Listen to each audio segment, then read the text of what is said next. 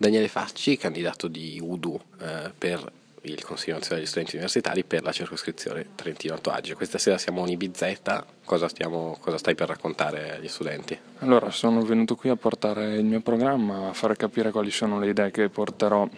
nel mio programma è per rappresentare appunto la lista dell'Unione degli Universitari, quelle che sono le classiche istanze che perseguiamo nel nostro programma nazionale che abbiamo iniziato a perseguire nello scorso mandato in cui abbiamo ottenuto la presidenza e la maggioranza per la prima volta, in cui è iniziato una ristrutturazione dell'organo che era stato decisamente maltrattato dalle precedenti legislature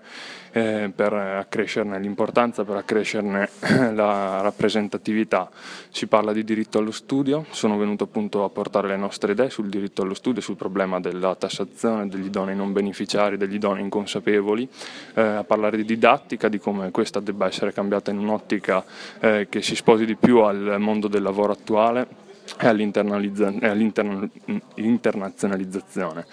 Eh, siamo qui anche per confrontarci con l'altro candidato per, eh, perché sia un dibattito costruttivo affinché si possa rendere consapevoli tutti gli studenti di, mh, del, dell'importanza di questo voto, dell'importanza di questo organo e quindi eh, affinché possano eh, scegliere correttamente chi votare e, e, appunto dare un voto che è importante per la eh, vita di questo organo e per la continuazione del nostro lavoro. Grazie.